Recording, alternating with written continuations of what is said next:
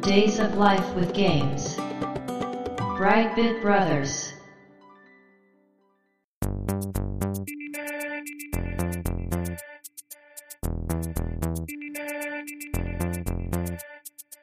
どうも、ワンピー川崎です。どうも、2P 長谷川です。この番組はかつてゲーム少年だったワンピー川崎と 2P 長谷川の2人がゲームにまつわる様々な話題で古きを訪ねて新しきを知る番組です。はい、ということで、ブライトビットブラザーズステージ141です。やっていきましょ今回のテーマはデータイーストう。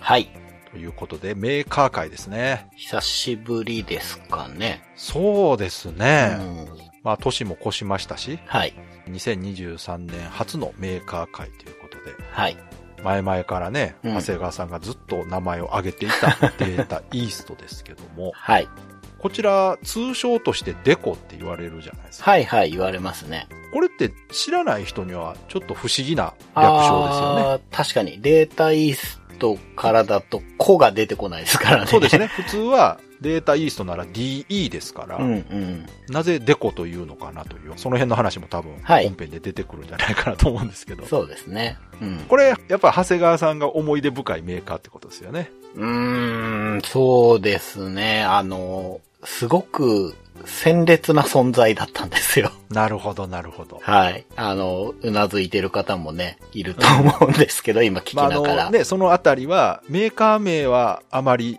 知らないけれども、はい。おそらくタイトルを聞けばうん。知ってるというゲームが必ずあると思います。そうですね。好きな人は、すごく好きなメーカーといはいう感じですかね。メーカー意識してない方でも、はいタイトル聞いたら絶対知ってるタイトルがねはい一、つや二つあるメーカーなので、うん。まあそのあたりはね、はい。本編で解説してもらおうと思います。それでは今回もよろしくお願いします。よろしくお願いします。 Days of Life with Games. Brightbit Brothers. データイーストですけれども、はいじゃあまずなぜデコなのか。そうですね。正式な名称はですね、はいデータイーストコーポレーションなんですね。そうですよね。やっぱコーポレーションですよね。はい。なので、DECO でデコで、なるほどえねー。相性ではあるんですけど、はい。一時このロゴも存在したらしいですね。ああ、そう。うん、へうえん。ちょっとだけ使われてたっていうようなことが書いてあったので、じゃあ結構一般的に浸透した相性だったんでうすね。ん、なのか自分たちが気に入って読んでたのか。ああ、そっか。もともとファンが呼び出したんでしょうかね、じゃあね。うん、そうなんですよね。で、ファンの人たちはデータイーストのゲームのことをデコゲーって、ああ、そうで。すよね。はいい。するんですけれども、うんうんうん独特な世界観を持つ、とにかく個性的な作品を 数多く輩出したメーカーでして、うんうんうん。設立がですね、1976年4月20日だほうそうほでうす。ほうほう。結構古いですね。そうですね。ううんんで、創業者で代表取締役社長だった福田哲夫さんという方が、はい。大学を卒業した後に就職した測定器のメーカーで、光線銃、まあ、エレメカを開発したそうなんですね。なるほど。はい。そのことでアーケードゲームに興味を持って、うん独立して創業したのがデータイーストだそう。へえ、あ、そうなんですか。はい。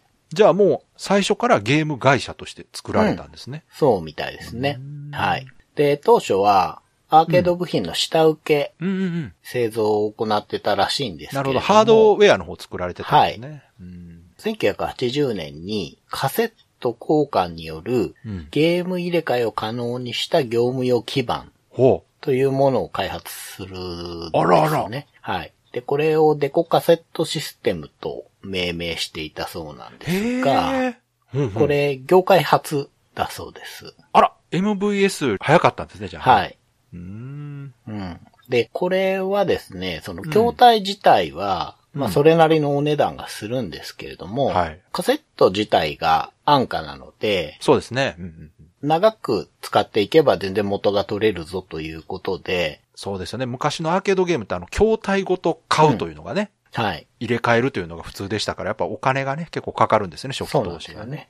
うんはい。なので、すごくヒットしたそうですね。ああ、そらヒットするでしょう。でうんまあ、この方式を取り入れてね、いろいうろん、この後作られていって、わかりやすいとこだと、ネオジオがそうですよね。そうですよね。うんやっぱりあの、カセットを入れ替えタイプの業務用基盤といえば、はい。やっぱネオジオ MVS ですよね、やっぱ。うんはい。で、最初がね、そのうんハードを作ってた会社だからと思うんですけど、もう一個特徴があって、う結ん構多角経営をしてまして、 ほうほうほうほ世界初の専用回線不要のファックスを作ったり、う。ほうほうほ救急車の中で使う心電図伝送値っていえーうもすのごをいな開発したり、う。ははー。あとは、まあ、ガスマスクとか、えーじゃあその、現場の開発者の方とか設計者の方が、いろんな職種の方いらっしゃったってことなんですかうーね。ん、なのかな。面白いですね。投資していたのか、 ああ、なるほど。有名なところだとう、ん椎茸でね、うん。有名なんですけど、データイーストは。ほうほうほう。はい、椎茸の販売なんかもやってたんですよ。え、はいい、つ頃終わり頃。 ああ、終わり頃ね。 はい。へえ、なんかいろいろやってるんですね。はい。多角経営していた面。白いなって。いうのも特徴なんですね。なるほど。で、そんなデータイーストですけれども、うんうん。ソフトももちろん作っていくわけそうでですすね。が、うん最初に出した作品がですね、うん。 1976年のうん。スーパーブレイクっていうソフト、ゲームらしくて、これがおう、まあアーケードなんですが、うん。ブロック崩しのうん。コピーゲームってやつです ね。あー、なるほどね。はい。まあ、いいように言えばオマージュはいはい。ですね。はい。はこの頃っていうのは、い。うん。まあブロック崩しだったり、うん。スペースインベーダーだったり、うん。うん。そういうものをコピーして技術を身につけてったっていう会社が結構あるらしいんですいけやー、ど。そうですよ。はいうん。だからいっぱいあったんですよね。そうですね。うんまず、ブロック崩しがうんうん。流行って、その後インベーダーですからねう。んうんうん。はい。データイーストも最初はそういうことをやっていたのでうん、、なるほど。このスーパーブレイクの後も、うん。サーカスのコピーゲームだったり、うんやっぱりスペースインベーダーのコピーゲームなんかねをうんそうそうそう。作っていったそうで、 70年代後半のゲームってそういう感じでしたよ。うん確かに。。うん。うん。まあそういう風にいろんなコピーをしていく中で技術を蓄えて、1979年にうん。アストロファイターっていう初のオリジナルゲームを出すほうほうほこう。とになります。はい。これもアーケードなんですけれども、うん。基盤はですね、うん。スペースファイターっていうもののうん。流用で出したりしてたそうですほうね。ほうほうほうはい。シューティングゲームですか。だと思うんですけどね。ん。で、もうちょっと経って1982年に、うんハンバーガーっていうゲームを出します。これもアーケードです。ほこれが、デコカセットシステムって冒頭で言った、その入れ替え式の基盤う。うん。のゲームなんですけど、はいはい国内外問わず大ヒットしまして、へえ。日本以外だと商標登録を避けるために違う名前で出てるんですが、ああ、そういうことか。その名前がですね、うんバーガータイムと言います。うんうんうん。はいやっぱりそういうこと。いや、うんもう、ハンバーガーって聞いたらそれしか浮かばないですね。ですよね。そうそう。そうか。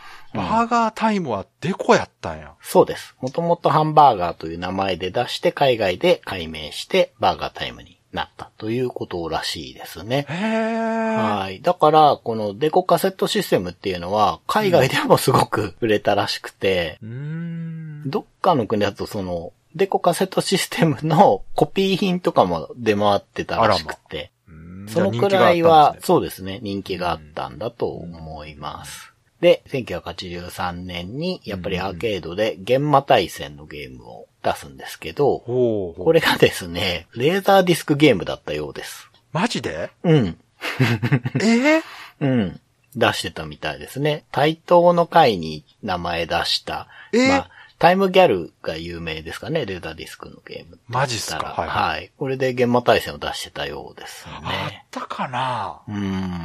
え、現場対戦ってことは IP ものってことですよね、多分。でしょうね。あの映像を使ってゲームにしてたんかな、じゃあ。なのか、原作の方の IP なああ、そういのうことか。かははな、ははということなのかわかんないんですけど、レーザーディスクのゲームも手出してると。へえ、すごい幅広いな。で、同じ年にですね、うん。ザ・ビッグプロレスリングというゲームを出してるんですが、はいはい。これ開発はテクノスジャパンですよね。そっかそっか。はい。なので、販売データイーストっていうことなんだと思いますね。で、このテクノスジャパンは、翌年には、あの、空手道シリーズの開発を手掛けていくそうです、ね。ああ、そう。はい。世界初の対戦格闘ゲームと言われているというか、はまあデータイースト曰くね、それがなるほ空ど手道だと思うんですけど。まあそうですね、確かに。はい。うんうんうん。その空手道を作っているテクノスジャパンとの関係はここでできていると。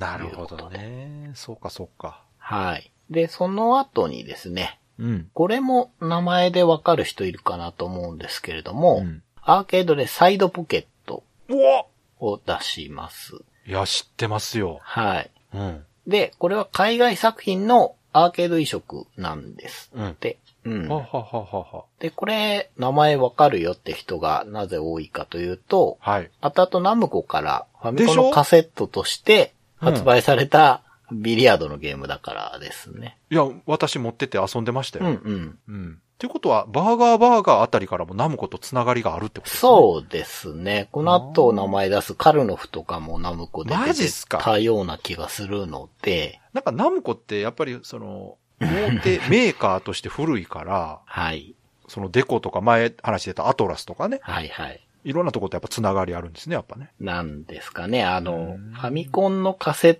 トを出すのってすごくお金がかかるから、そうやそうや。 あの、直接ね、任天堂に持ち込んで作るのは、ちっちゃいメーカーというか会社だとね、難しかったから、もともとコネがあるというかね、つながりがあるところにお願いするというのがね、一番スムーズだったんですそよね。うなんですよね。うねん。だからそういう流るれほどねでデコだったり、アトラスだったりが、当時ね。はいはいはナい。ムコから出して、というへえ。ことだと思うんですいよ、ね。や、いいです。ね。なんか、ナムコのゲームだと思ってたらシリーズですね、またね。そうですね。そうそ 多いもう。んうな。ん。サイドポケットって、はい。カセットの絵が結構覚えてて、僕。いや、だ、あれは、ほら、あの、例の、ナムコうん。ハードケースシリーズの一そうですつよでねしょうんうんうんで、あの、イラストの方ずっと一緒ですもんね。ファミリーテニスとか。そうですよねうんうんあのあたりのね、イラスト描いてる方と一緒ですから。う。うんん。そうなんですよ。僕もだから、ナムコのゲームだって思ってましたから。ああ、そうそうそううそう。んデータイーストで、しかも、もともとは海外作品の移植だったということがあるようですね。うんで、ビリヤードとはちょっと違うんですけれども、うんうんデータイーストって、はい。ピンボールの会社をですねほう、ほう海外に作ったりもしてるんですね。へえ。だからピンボールにも強いんですよ。うんで、あの、最終的には、まあ、手放してしまうんですけれども、はい。現存する最後の一番古いピンボールメーカーとしてその会社が残ってるええ。ようで、なじゃあのピンで、ボールメーカーとしてはパイオニアぐらいの位置だそと。うですね、かなり古いすごいな。ものらしいですねうん。はい。で、話を戻すと、86年には、はい。 B ウィングっていうゲームを出してます。知ってる知ってる。はい。うん。で、これ自体は84年に作ったアーケードゲームのうん。同名の縦スクロールシューティングゲームなんですが、そうですね。これをファミコンに移植しているのがうんうん86年というこなるほとで、これがファミコン参入第1作目になりますね。ああ、そう。うんうん。デコとしてファミコンに出したのが、はい。ビビューューイインンググが最初のようです。はい。で、その後にはファミコンでバギーホッパーっていうゲームああ、懐かしいな。はいあったな。これも箱絵よく覚えてるんだようんな。 なんかご機嫌な感じの絵だありっまたしから。ね。うんで、これもですね、うん。 82年にアーケードで出していたレースゲームのバーニンラバーっていうゲームの移植作なんですね。名前は変えちゃってるんですうけんうんど、なので、過去自分が出したゲームを移植っていう形で86年にファミコンに参入してきますとうん。で、87年になると、うん。うん。ファミコンでヘラクレスの栄光。おこれはもう完全にオリジナルですね。そうですね。移植じゃなくてね。うんうんうん。ロールプレイングゲームのね、ブねームに入っていこうということいで。やー、偉いですね。早いですよ、結構。う。うんで僕はこれ友達に借りてやったんですけど、はい。すっごい意味不明で、わかり ます。あの、世界観がね、ギリシャ神話というか、うんうん。北欧神話なんかな、あっちの方のはい。お話って、やっぱ当時だとね、ううんうんうん。あんまりこうメジャーじゃなかったんですよね。なかった。うんなのに、確か人参とかで、うん。痺れが取れるとか、なるほど。なんかめちゃくちゃなんですよ。あの、多分当時の子供たちには直感的に理解できないことが多かったんですよ でね。きなくて、う。うんん、クリアせずに友達に返したのは覚えてはいはいますがい。う、んで、他にもファミコンで出してまして、はい。探偵、神宮寺三郎、新宿中央公園殺人事件が来ましたね出てますね。やっとね。はいうんうんこれは以前ね、テーマ会でやりまはい。したけど。はい、やりましたね。まあ、このあたりが多分データイーストがうん一般の人たちに認知され出した頃じゃないですか。そうですね。うん。はい。やっそうぱでり。す。うんうんうん。で、87年くらいになると、アーケードでもいっぱい出してるんですおけうおうおどう、デコ三大奇芸と呼ばれるも のがファンの間ではあるはいはいはいらしくてうん、うんうんそのうちの一角、カルノフがアーケードで出てるのねえが87年ですね。これはこち結らも有名ですよね。構ね、うん、そうなんですよね。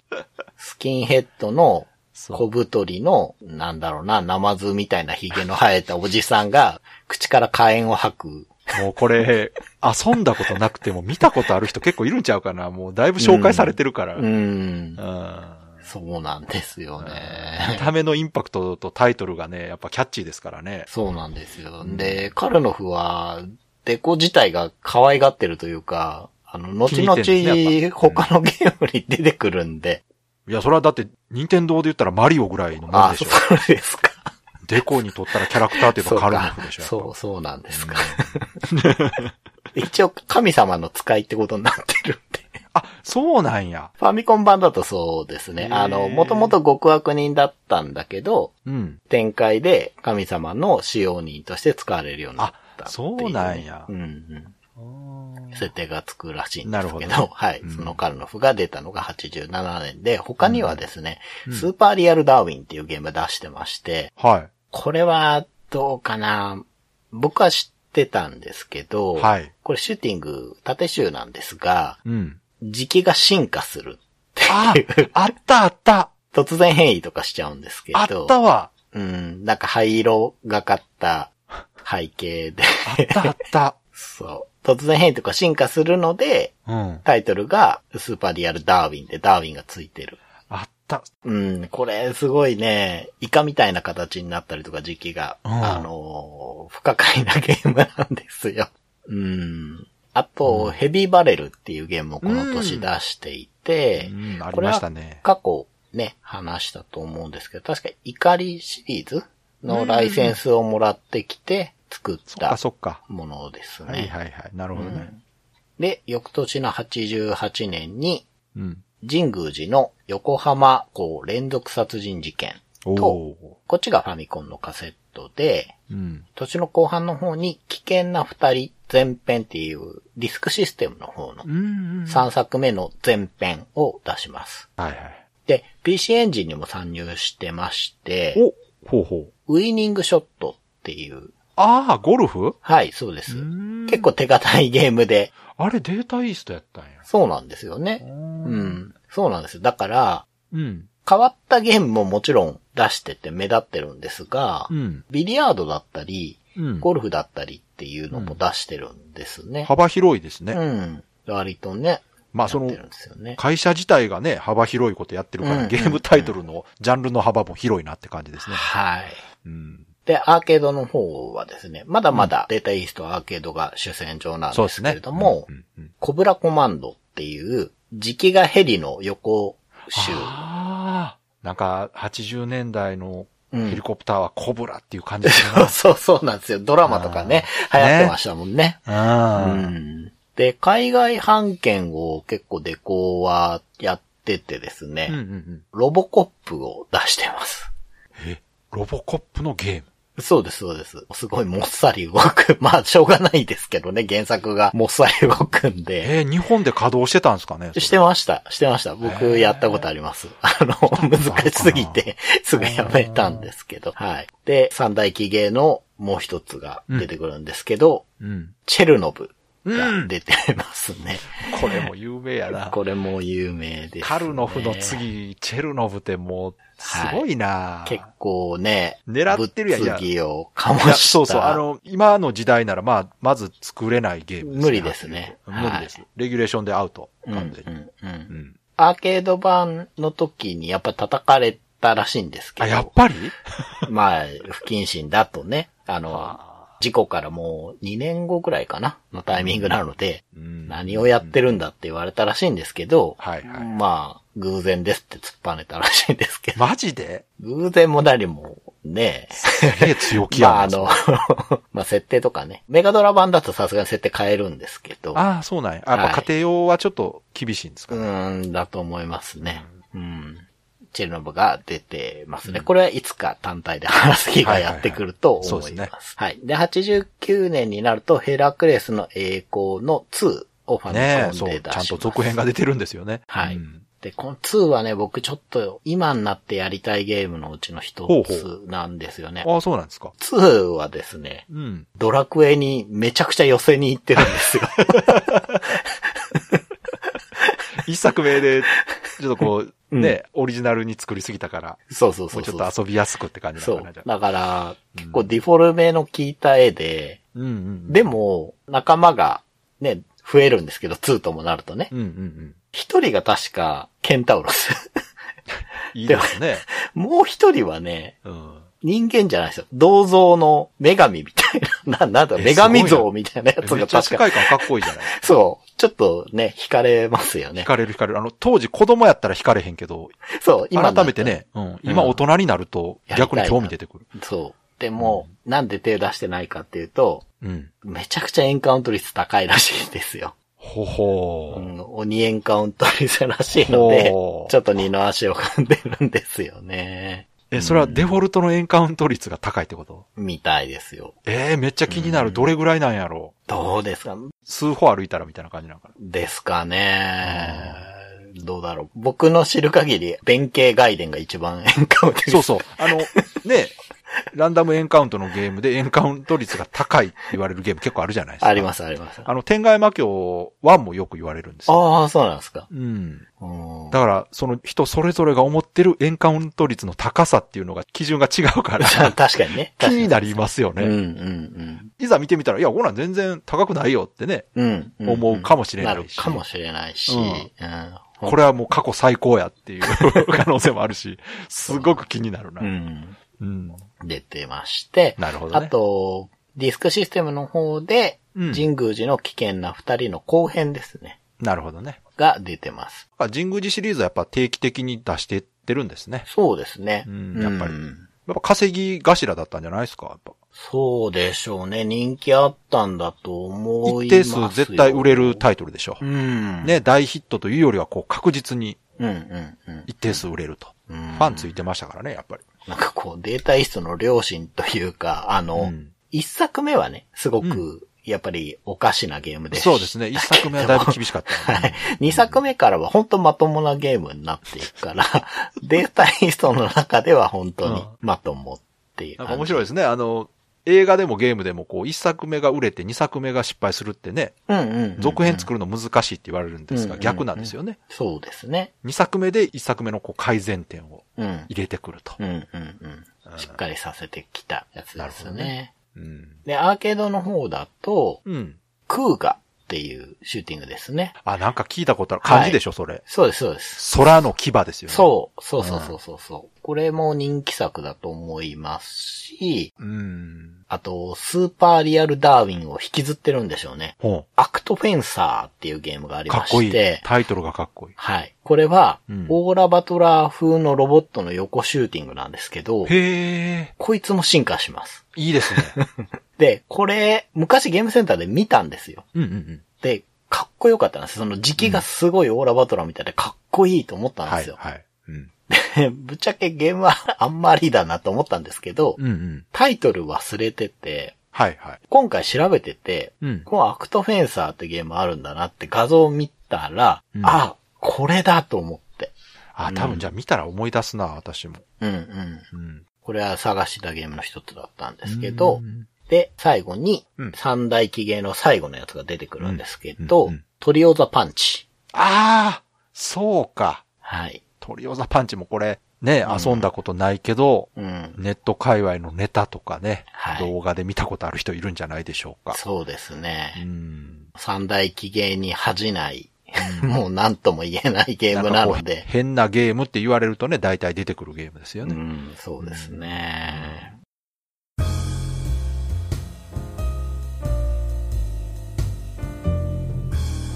Brightbit Brothers. で、90年になると、はいファミコンで大怪獣デプラスが出ますね。これ以前お便りで名前が出まああ、しそったか、け出ど、てましたね。はい。うんこれが90年の作品で、あと、リトルマジックっていうのをファミコンで出してます。で、PC エンジンでうん。もう変なことを始めてまして、ほうほうほ他にもいっぱい出してるんですけど、う。うん。 90年に出てるドロップロックホラホラっていうゲームがあるんですが、ほこれね、タイトル画面見ても、う。うん。 何のゲームかうん、多分わかんないと思うので、はいご興味ある方はぜひ確認してみてください。ほう。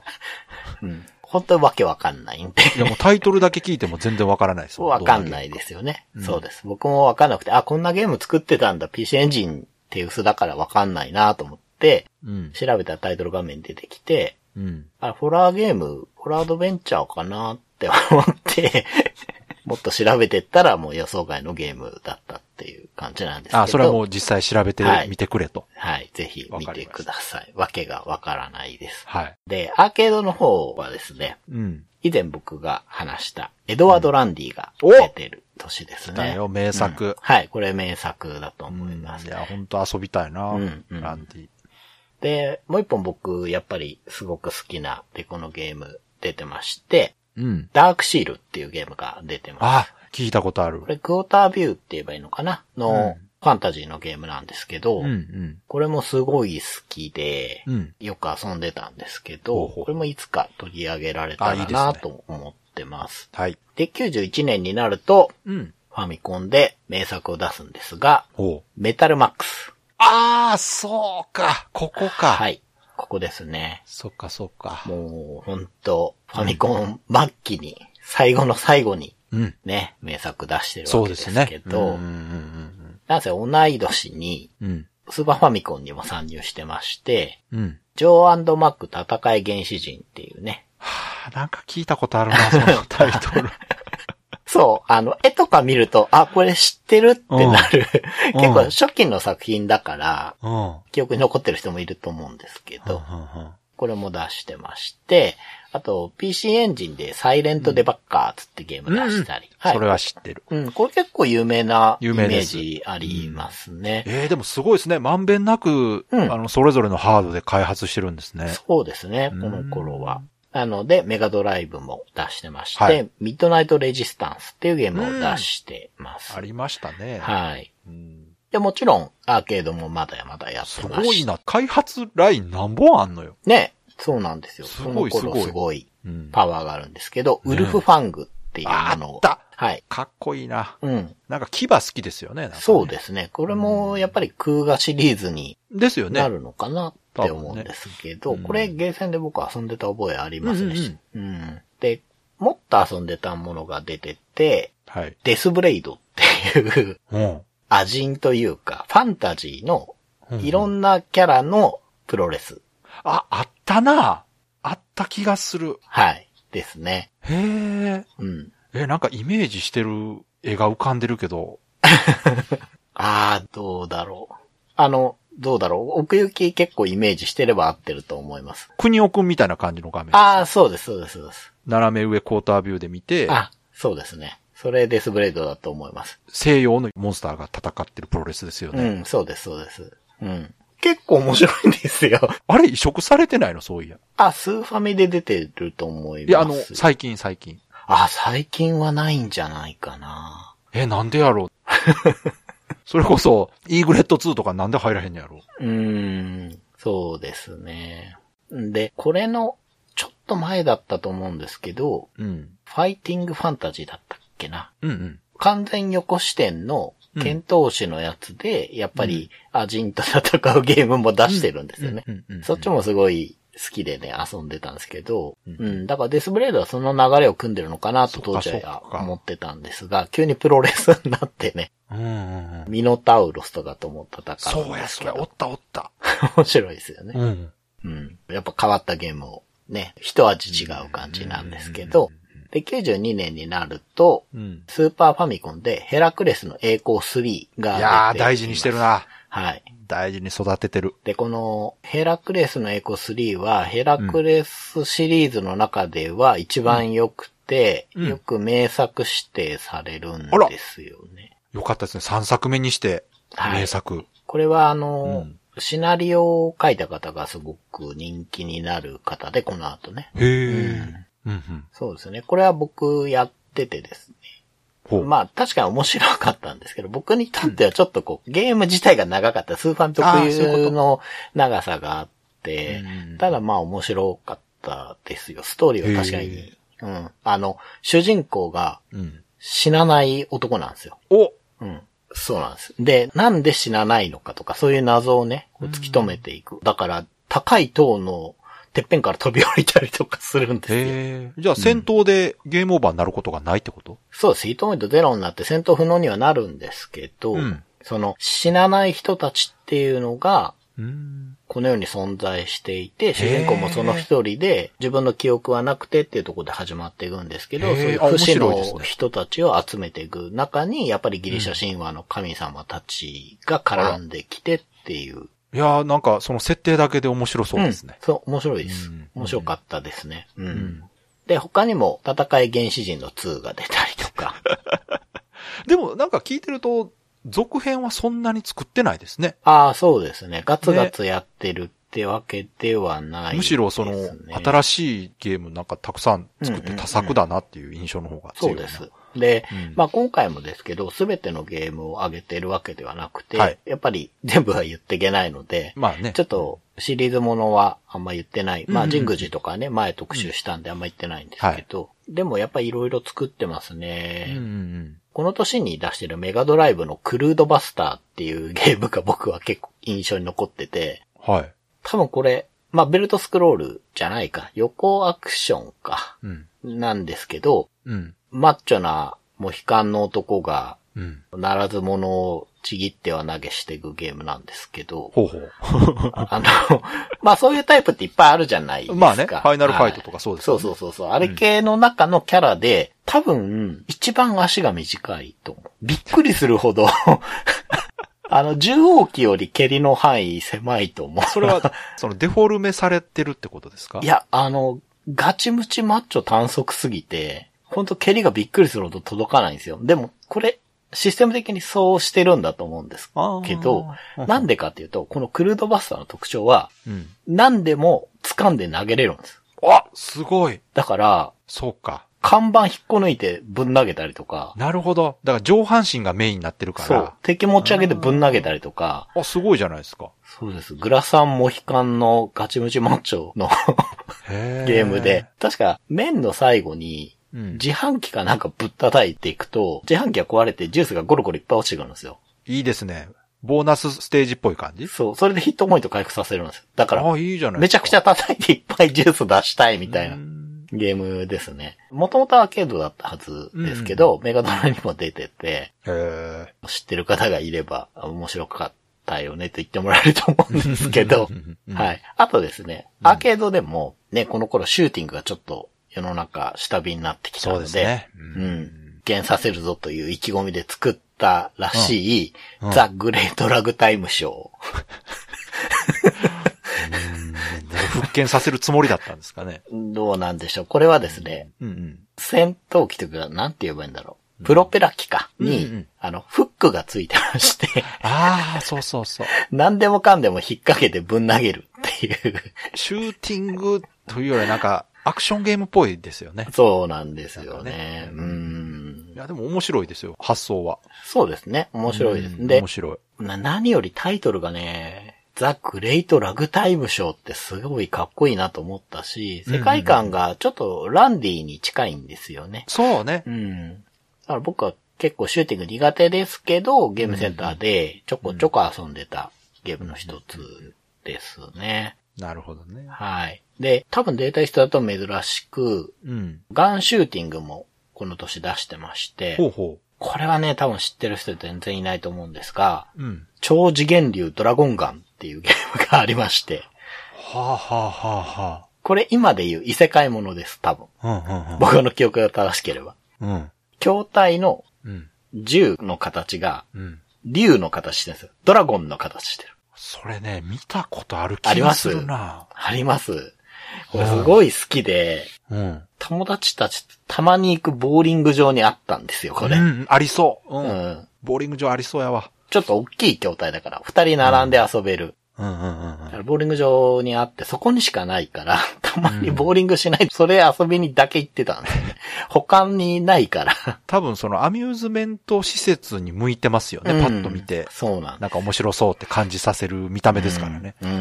うんそうなんです。まあ、そのファンタジーだけど、うん。ガンシューティングっていうのいいですが、ね一面のボスがでっかいカエルみたいなドラゴンだったかな。モーゼみたいに水割って出てくるんですよね。確かにね、確かガンシューって、そのジャンルとしては、結構ね、なんか警察ものとか、うんうんうんうんまあ、。最近ではゾンビとか、最近じゃないけど。ううんんそうですね。定番はそっちですよね。ねううんん。だからファンタジーは珍しかったと思うし、うんこの超次元流っていう名いや前が、かっこいいですねうん、かっこいい。そう90年代 OVA みたいで、いやとにかいいくですねかっかっここよいいかったんですよね。で、うんこれもね、いつか話したいんですけど、いかんせん資料が見つかんなそうで、あ、やっぱり、うーん、ちょっとこれ難しいかなと思ってるんですけど、僕はすごい好きなゲームですね。で、はい93年になると、メガドライブでキャプテンラングってゲームを出してるんですけど、ほうほうほうほうこれは結構海外で人気になったみたいで、多分、洋芸の移植なんだと思いますけどね。うんうんで、スーパーファミコンの方だと、メタルマックスの2が出てます、ね。おお、そっかそっか。うん。で、アーケードだと、ナイトスラッシャーズっていう。これ、覚えてます。うん、覚えてる。あの それこそゾンビとかがね、出てくるのをうんうんうんうんぶったいていくベルトスクロールアクションはいはいはでい、確か敵の頭に乗っかって地面に相手を埋めたりできましたようんね。これうんうね。んうん、結構残虐な感じうんだあっったあたとった思うんで。うすんけうんど。うんちょっと動きがね、もっさりしてるんでう、んうんううんん、ファイナルファイト5のベルスクとしては、ちょっと動きがなぁと思いながらも、うんやっぱ面白いなぁと思ってうんって遊んでましたけど、あとはですね、ファイターズヒストリーが今年に出てあます、ね。、そうね。。やっと出てきましたね。 やっと出ます。うん。はい。そっかそっか。格ゲー勢の人たちにはもうこれがやっぱデコでしょうね。そうですね。うん。はい。弱点システムでね、そうですね。 あとキャラクターもすごかったんですこよう。いうい。本当に。う。ん。もう決してね、カプコンとか SNK に負けてないですからね。けフてァないイナですねーズヒストリーのキャラは。うん。 有名なとこだとやっぱ溝口だと思うんですいや、もうそうですね。主人公公、うん、なんですかね。まあ、留年してる学生のおっさんっていうね。うん、学生のおっさんっていうのも変 やけど。うん。はい。で、94年になると、うん。スーパーファミコンでサイドポケットを出してますね。なんで、あーこっちはデータイーストとして出してるみたいです。へえ、そっかそっか。で、ヘラクレスの栄光も4が出てますね。おー、すごい。い。ちゃんと続いたんですね。はい。 4までね。で、スーパーファミコンにファイターズヒストリーを移植して、はいはい。うん。アーケードの方だとファイターズヒストリーダイナマイトっていうことで。ああ、そうですね。はい。うん。ダイナマイトよかったな。出てますね。あとは、はい。名作のフライングパワーディスク。わ知出ったてるのがそうあれも94年ででしすたねな。はい。そやそや。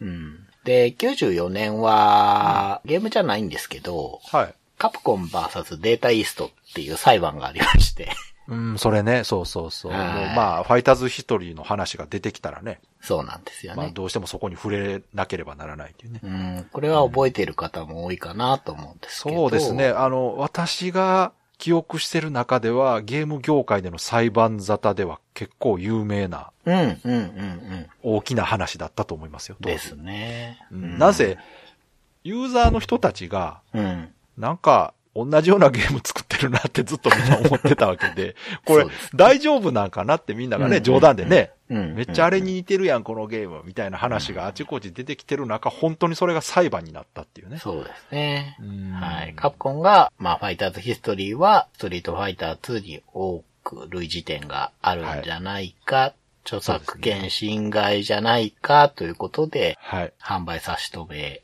の仮処分を求めたという、そうですね。うんあったな使ありましたね。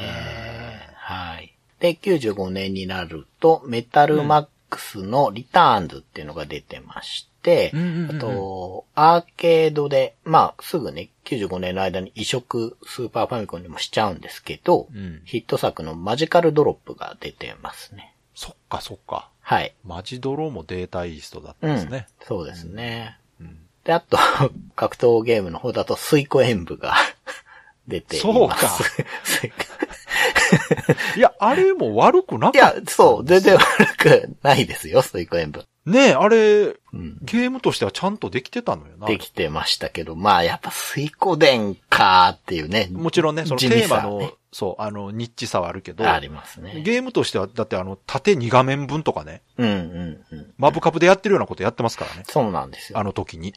そうなんです。うんまあ、そいうそうそうつかね、あの、 まあ、水庫演舞はともかく、ファイターズヒストリーの話はするとそう思うんですけど、ね。僕は、ファイターズヒストリーって、そうのん、数ある格ゲーの中でも、まあ、特に、ストリートファイター以降のね、うんうんいろんなメーカーが出したじゃないですか。うん。の中でも、うん。うん。ファイターズヒストリーはかなり、こう、遊びやすいなと。確かに。レスポンスがいいっていうか、そうですね。動そうきそがすごく、なんていうかな、そうなん遊ですびやすくてう。あ楽しかのった。ね、レスポンスいいんですよ、あのゲーうんム。そうなんです見た目はね、キャラとか濃いけど、そうそうそ操作性はね、すごくいいんですよ。う。いいですよね。あの格闘ゲームってね、見た目とかシステムすごく似てるもの多いんですが、うん触った時のね、手触りが違うんですよ。。そうそう、そうそううそうそう。そう、うん手触り良かったんですよ、そうファイターズヒストリーもちろん、サムスピとかね、画廊とか、まあ、良かったですよ。でそれ以外のね、 いろんなものの中だと、うんうんデータイストの格ゲーはすごく遊びやすいってイメージがうん。ありましたね、僕そうは。ですね。うん。で、その水庫演舞は、この年にセガサターンに移植されています、はい、もう覚えてる。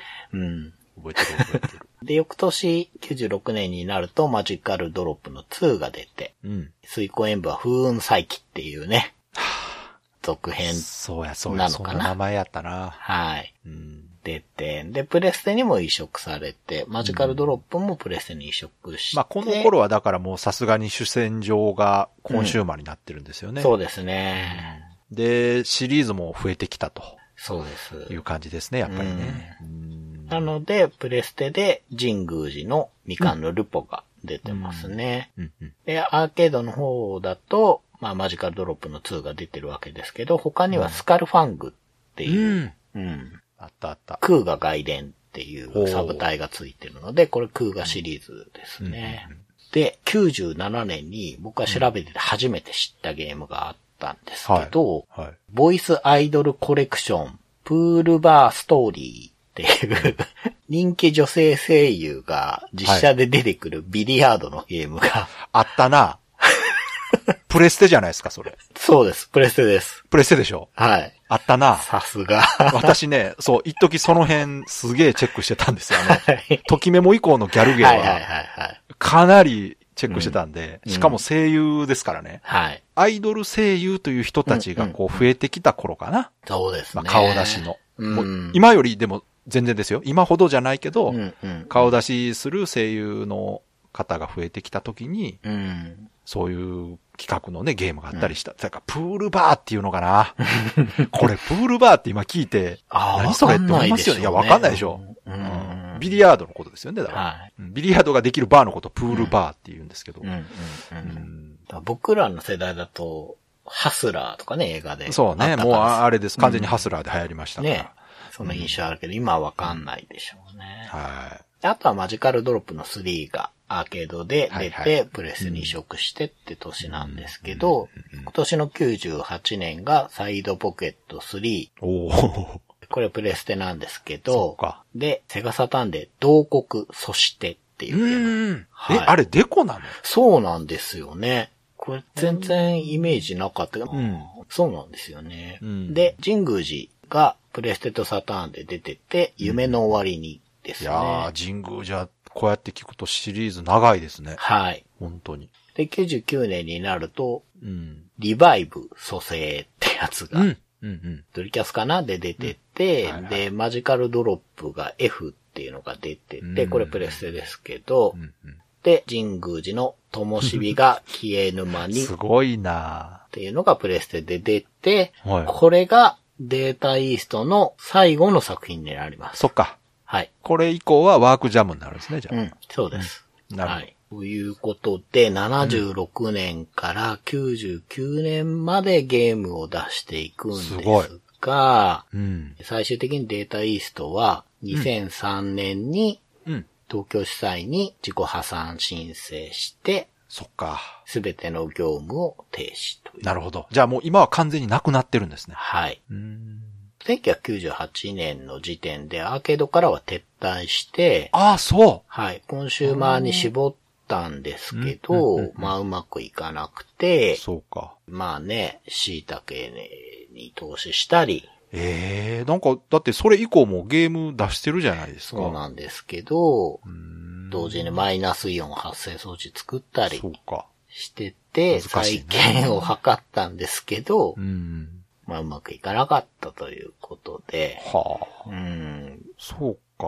そうなんですよね。だから個性的なね、ゲームをいっぱい出してったんですけど、うん多角経営がうまくいかなかったのか、まあ、むしろそっちな気しますね。と思っちゃいますね。うん。ゲームファンとしてはね。そうですね。だから、当時のゲーム開発費は今ほど高くなかったですし、うーん。まあ、ただやっぱ、それでもあれかな、その周りのゲームと比べるとうん、ちょっとこう時代についていけてなかった感はあったかもしれないですね。そうですね。もしかしたら。ら。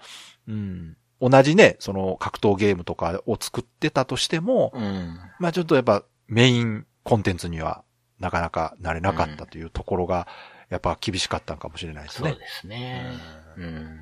まあその分ね、あの熱狂的なファンはいるメーカーですから。そうです。うん本当にデコゲーとして愛されててう、ん増田昌司さんがね、はいはい、は作っい。たうん自社広告のキャッチコピーがですね、うん。うん変なゲームなら任せとけってやつなんですけ ど、いいコピーやな。はい。これ、あいくつかの、ファイターズヒストリーの数ー版の溝口危機一発のチラシとかに書いてあーっあたっとた思うんな、ですけ溝ど口、金髪うんはい。まあこういうキャッチがあって、もう本当にこの通り、うん。まあ中で働いてた人たちは、そんなことないと思ってたらしいですけど、 ああ、やっぱそうなんや。真面目にやってたんで。ううんん。まあでも、まあ、増田さん流の褒め方ですよね、れそうはですよね。うん、やっぱり。り、おそらくですけど、その、メタルマックスっていう企画は、デコじゃなければ通ってなかったんじゃないですかね。おそらく。ううんんだし、やっぱりこう、本人たちは至って熱心に真面目にやってるから、うんその、なんていうか、透かした感じとかね。あ、そうね。そういうのがうんなくて、うん。愛せるんだと思うんですよ。確かに、それはないな。うん。あの、真剣にやってる感じはするんですよ。するする。る、エドワード・ランディとかね、 そそううでですすしし。。そう。水湖塩分にしたって、うんうんもうしっかり作ってるんですよね。そうね。ファイターズ・ヒストリーも、その、よく面白がられてはいるけど、うん、うん、うん。作りはすごくしっかりしてますかそら。うなんですよ。うんその、出落ちじゃないんで、ちゃんと遊べるんですよ。そうそうそうそそれ理不尽に難しいのとかも確かにありますう。うんけ、ど、あるけどね。ただね、しっかり手抜きなく作ってるので、そうですね。奇抜さと、うんまあ面白さで心に残るゲームもね、いっぱい出してくれたメーカーだなと思ってますね。 Days of Life with Games. Brightbit Brothers. では、そろそろエンディングなんですけども、はい。今回も長谷川さんのレトロゲームプレイレポートの方お願いします。はい。レトロゲームプレイレポートは、あの、ネタバレありで、青春時代に遊び忘れたゲームを遊んでいくので、はい。もし、ブラディワリアーズこれから遊ぼうという方はは、いちょっとここで飛ばしていただい て、そうですね。もうそろそろ確信に触れる話になっていくんじゃないでしょうか。まあ、仲間が前回増えまして、はい。南東にどんどん進んでいくと、シャルベージア町っっていう場所に、町って町じゃなくて、はい王朝の町の方ですね。うんうんだと思うんですけど、に、まあ、つきますと。で、ここに統治者のイルレヤン歌手っていう人がいてですね。はい なんか、ドレッドヘアの背の高い人がいるんですけど、うんうんうんこの人には、あの、共闘してカルワリオを倒そうみたいに言われるんですね。で、もう選択肢、いいえって言っても何回も同じこと言ってくるんで、 まあ、はいって言って、まあ反強制なんですうね。ん。うんじゃあ、成績集めてきてくれ、ここで待ってるよ、みたいなこと言われて、 お使いじゃねえかと思いながら、なんやそれ。川沿いに北上していくと、うん。アパームナパート村っていうのがあるんですけど、はい。ここの店の商品に、うん。すごい文明の機器が置いてあってですね。おうおう。なんと、うん。バイク、えバイク、二輪車。どうしたどう した急に。で、これ買ってですね、うん。これ全員に装備させると。あ、ちゃんと一人一台なんや。はい、そうです、そうです。もちろん、いや、ちょっと、いや、単車ですから。いやそういう問題じゃなくて。はい。フィールド移動が、うんうん。絵がバイクになって、うん。移動速度が跳ね上がります。いや、ちょっと待って、それどういうことそ れ、急に。だから今、この、なんて言うんですかね。ブライト軍団はみんなバイクに乗って移動しいや、てるんちでょっと待すっよて。、急に世界観変わったよ。暴走族みたいな。いや、めちあゃの、くちゃ蛮。族の世界から北斗の剣の世界に変わったじゃそうです。急えに。いやー、かっこいいなん。え、もしかして、その最初の荒廃した世界は、マッドマックスだったってこと だと思います。やりたいのはそうなのかな。マジっすか。はい。へえ、じゃあやっぱり最初の方で言ってたみたいに、もともと文明があったものが滅びた世界なんですね。だと思うんですよ。はあ、うんなるほどね。はい。なんで、バイクをですね、気分よく乗り回して、ほう。周りの町や村で情報収集しまして、急に変わったな。もうほんと快適な速度で移動するんで すよ。で、しかも燃料費とかいらないんで。 あら、便利。うん。何で動いてんねねん。うん。ガソリンとか高価そうですけど、大パーツなのかななんだ一体。いや、結構ね、バイク安いんですよ。へえ、じゃあどういうことや。すげえ貴重な気す るけど。価格設定間違えてると思うんですけど。え、だってガリアンみたいにも掘り出したものしかない時代でしあーょそんな気しますよね。ねうん作れるわけじゃないからうん発掘兵器っぽいですもようね。めちゃくちゃ高価やと思うけどな。はうん。で、このバイクの機動力活かして、うんうんベスコートリでカワンチャ洞窟山村神殿っていうところでですあ。ね。山村神殿。山の村の神殿ですね。ああ、なるほどね。で、成績を見つけて、これでもう4つになりまして。急にゲームスピード上がったうね。ん、そうなんですよ。うんで、途中で仲間また増えまして、はい。ア将軍っていう人と、エターナっていう人がいるんですけど、はい。この人たち言うには敵ももう4つ集めたぞってことで、あ、なるほどね。こっちも4つ、あっちも4つなんで、はあはい。すべての成績がこう、どっちかの手に渡ってるんですけど、え、それ今、仲間増えて何人なんですか今。今6人ですけど、うん。仲間になった順番で並ぶんですよ。はい。で、もう、冊子がついてると思うんですけど、並び替えなんてコマンドはない ので、は。ないいんかい。来た順です。早いもん順みたいな。 そうそうそう。なんですよね。はいだから、うん。はい当然レベル1で入ってくるが弱いんですよ。はいだ。から戦闘に出して強くしてあげたいんですけど、うん。入れ替えがないからもう非常にめんどくさい、それが。え、どうするんですかじゃだから、まずブライト戦いますかいいえ。あ、あなるほど。いいえで、あ戦わないって言っていくと、後ろの方が戦闘にそう入ってこかそうかれるわけです。戦闘開始ごとに、はい。誰が戦うかを決めるそうなんです。ターンがあるんですよね。はいはいなるほど。実にめんどくさいので、そうですね。 4人以降、5人目からは全く戦闘に出したくないので、はい。全然レベル上がんない。なるほど。そうなりますよね。はい。うん。それはシステムが悪いな、それはな。まんまとそうなってるんで、アショなるほどーはもう、グラフィックすごい、こう、猛者って感じなんですけど、うん激弱です。 いや、だって名前からして も、出てきた順番からしても絶対強いはずですよね。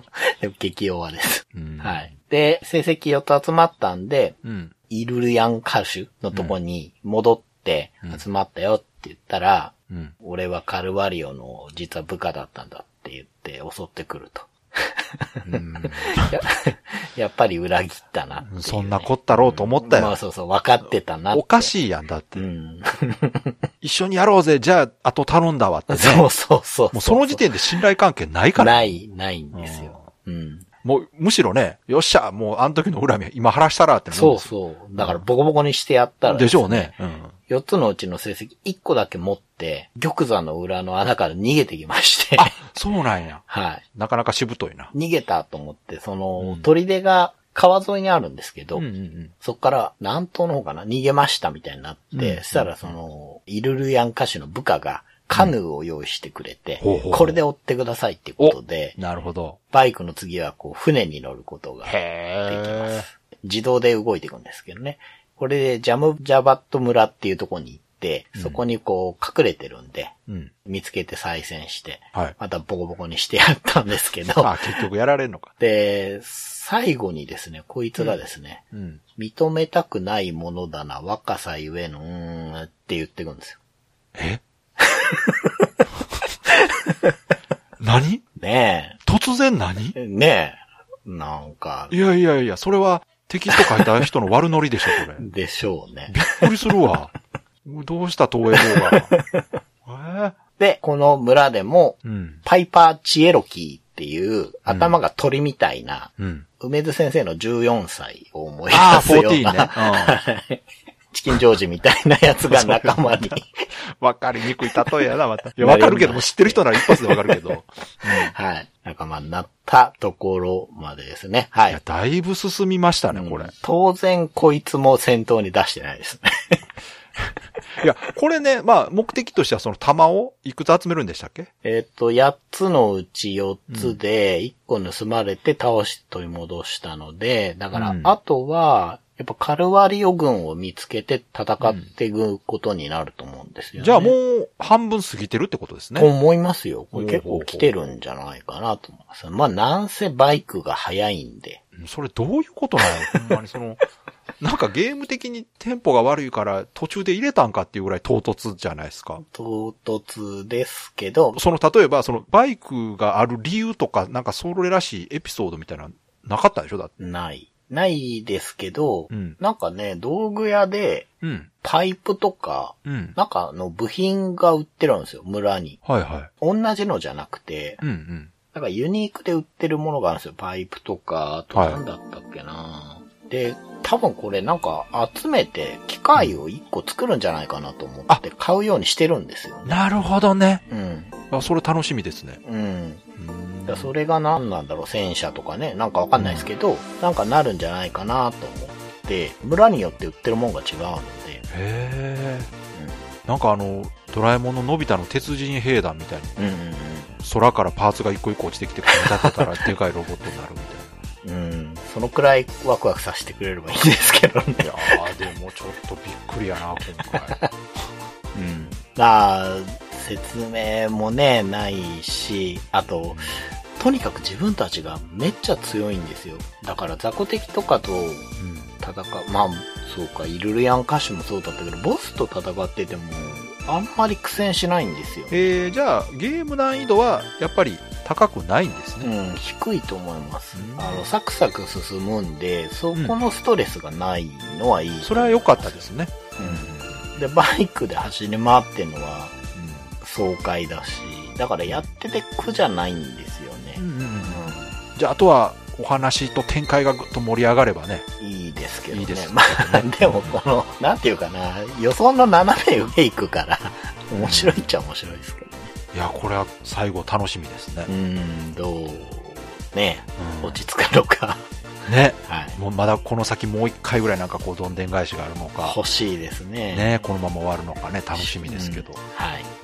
はい、じゃあ、いつもの告知お願いします。はい。ブライトビットブラザーズでは番組に対するご意見、ご感想、あなたのゲームの思い出やゲームにまつわるエピソードなどお便りお待ちしています。ホームページ右側のメールフォームや番組のツイッターアカウントへの DM などでお送りください。ツイートの場合は、ハッシュタグ BB ブロス。BB がアルファベットでブロスがカタカナをつけていただけると見つけやすくて助かります。よかったら番組ツイッターアカウントフォローしてください。よろしくお願いします。よろしくお願いします。